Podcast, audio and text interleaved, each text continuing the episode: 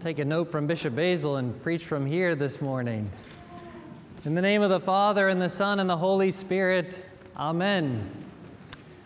We have a great choir, really good choir. I think last week in particular, uh, I was watching our, our bishops, especially during that first Amen after Blessed is the Kingdom, and I think you guys knocked their socks off.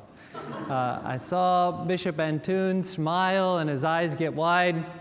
We have a great, great choir. And the reason we have such a great choir is because of that word harmony, right? That word harmony, because a choir has to sing their, their proper parts. The people have to sing their, their proper place, and when they all come together, it sounds beautiful and it comes together beautifully and it makes us want to glorify God all that much better. So, that word harmony is kind of the word that I want to use today, using the epistle from St. Paul. And you have it here in your uh, bulletin. But the word that was used here says like minded. It's towards the end, that ye may be with one mind. The word that's translated there as like minded can also mean harmony. And so St. Paul is attempting to encourage the people in Rome, the Romans, to be in harmony with each other, to be united with one another, so that they can be united with Christ and glorify Christ as well as possible. Now, staying in harmony is important to have a good leader right? We have the director who gives the pitch. Da, da, da. Right? The, the choir gets their pitch from the director and is able to go from there. Well, here's a community. Our harmony might be a little disrupted because there's a new director, right? Have a new director here.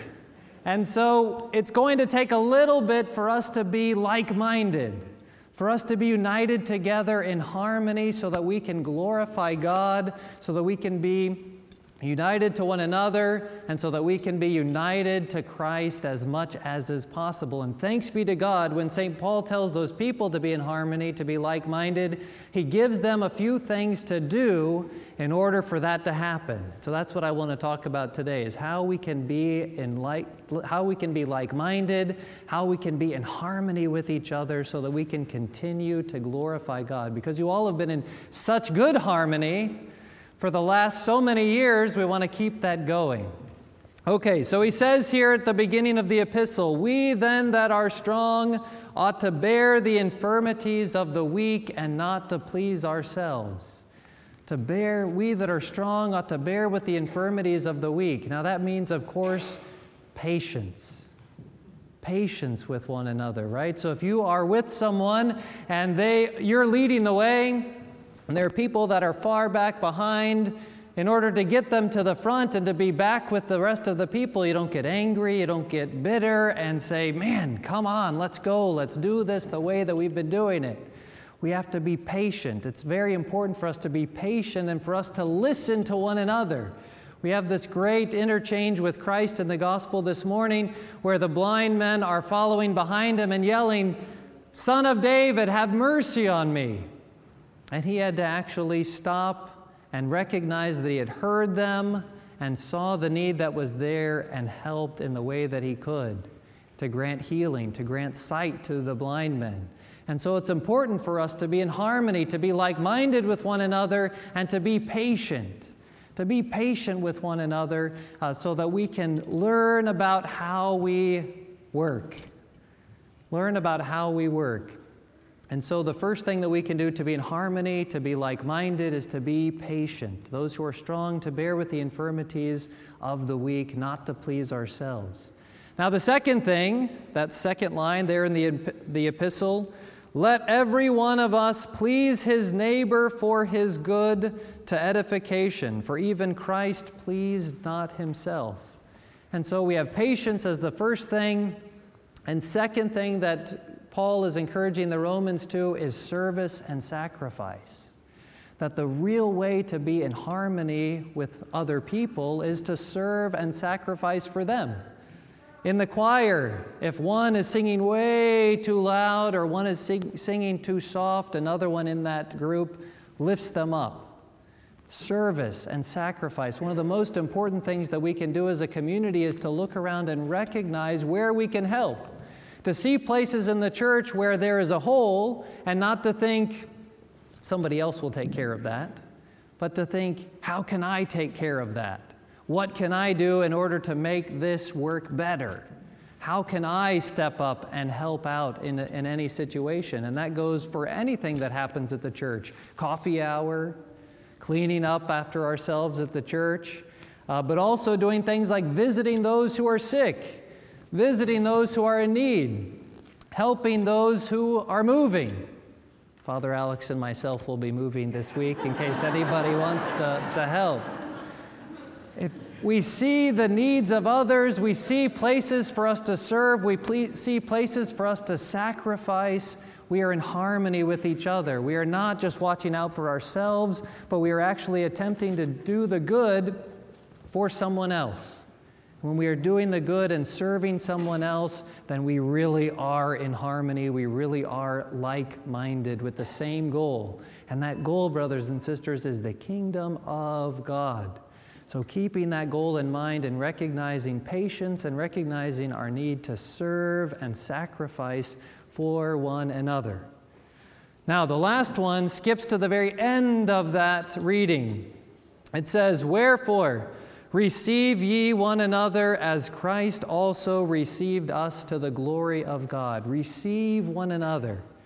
Now, I looked that word up as well. That the Greek word there, receive, implies more than just taking, but it's, it implies a receiving into yourself. And so I think that really looks instead at love, receiving into ourselves each other. The most important way that we can be in harmony, the most important way that we can be like minded is to love each other. To love Christ above all else, but to love each other second so that we are looking at each other and we're not angry and hating each other. But even when we see the foibles that we have and the quirks that we have, we are still loving each other and receiving each other as Christ receives us to the glory of God. And so when we are patient with each other, when we sacrifice and serve each other, when we love each other, we are in harmony. We are like minded. And so St. Paul says, Now the God of patience and consolation grant you to be like minded or in harmony, one toward another according to Christ Jesus, that ye may with one mind and one mouth glorify God, even the Father of our Lord Jesus Christ. That's our goal, to be in harmony, to be able to glorify God. And in the gospel this morning, we heard healings, and that Christ went all around healing, and that those were in harmony with Him received healing. And that's what we want.